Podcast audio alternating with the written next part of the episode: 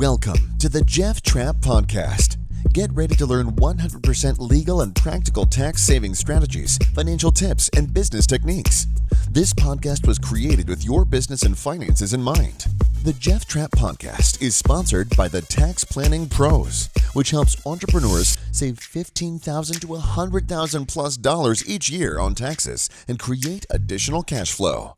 Let's jump into today's episode.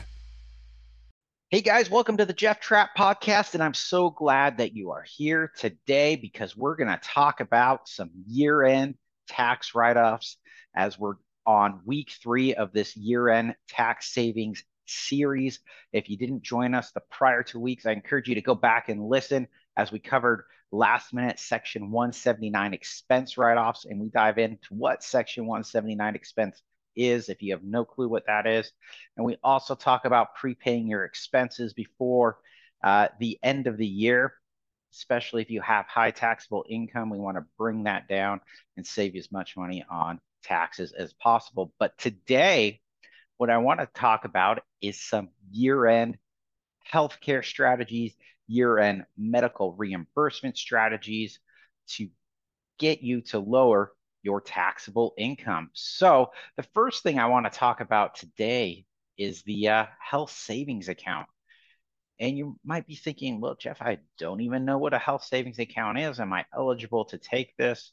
What is that? So, let's dive into that a little bit more.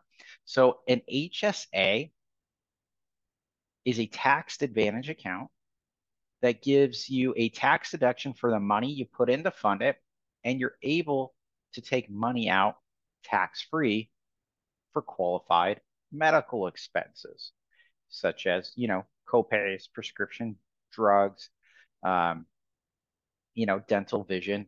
It's all outlined in your plan. Now, you have to have a high deductible health plan in order to take advantage of this. And this would be uh, $1,400 for self only coverage and $2,800 for family coverage. That's the minimum deductible. Uh, and then a maximum annual deductible of no more than $7,050 for self only coverage and $14,100 for family coverage. So you want to make sure you make your contributions to these accounts before year end so you get the tax deduction.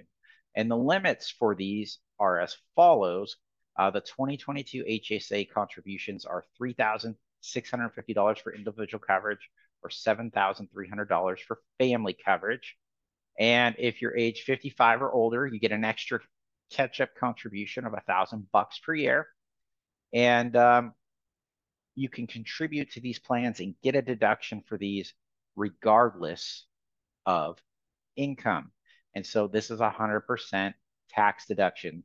So you want to consult, you know, your healthcare provider, maybe your insurance provider and your tax advisor to make sure you qualify for this deduction. Now, you might uh, have an S corporation for your business, right? And I want to talk about the S corporation health insurance deduction. Now, if you have an S corporation, you want to make sure that you are paying uh, for your health insurance premiums through the business, or if you're reimbursing yourself personally through the business, so you get a deduction at the S corporation business level. This is important because you're going to deduct it at the S corporation level and include it as income on the individual return. And you might be thinking to yourself, Jeff, why would I want to do that? That doesn't sound like a net tax benefit to me. But here's the kicker the health insurance premium that you report as income on the personal return is not subject to FICA, your Social Security, and Medicare taxes, thus saving you 15.3% in taxes. So you want to make sure you do that before year end contribute to that healthcare, pay that off so that you can take that deduction on your tax return. Now, you might have a business that has employees. And we want to make sure that you get your health insurance tax credit. So if you have a business that has employees and you're paying for at least 50% or more of their health insurance premium, you get to take a deduction for that. So what does that mean? So let's say for the whole company, your health insurance premiums for your employees are $10,000 and you're an awesome boss, you're an awesome president of your company, and you say, well, I pay 60% of their coverage. So you get you pay $6,000 for them. Well, then you get a $6,000 deduction for their healthcare premiums that you contribute to. So that would be a deduction for you. So that that can be a big, big benefit if you have employees. Now, one of my favorite things to do is uh, when it comes to medical reimbursement uh, and health care strategies is the medical reimbursement plan. And you may or may not have one of these. You may not even know what this is, but uh, the medical reimbursement plan allows you to reimburse your medical expenses through your business. Now, you either need to be one, a sole proprietor, or if you have an S corporation, you need to have a second company set up to reimburse those expenses.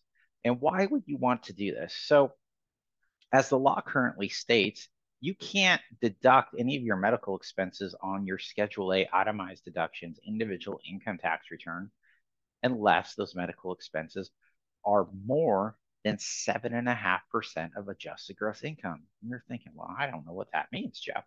Well, if you have a family income of $200,000, you're not able to deduct any medical expenses on your individual income tax return unless they exceed 15 grand, which is a huge, huge, huge amount.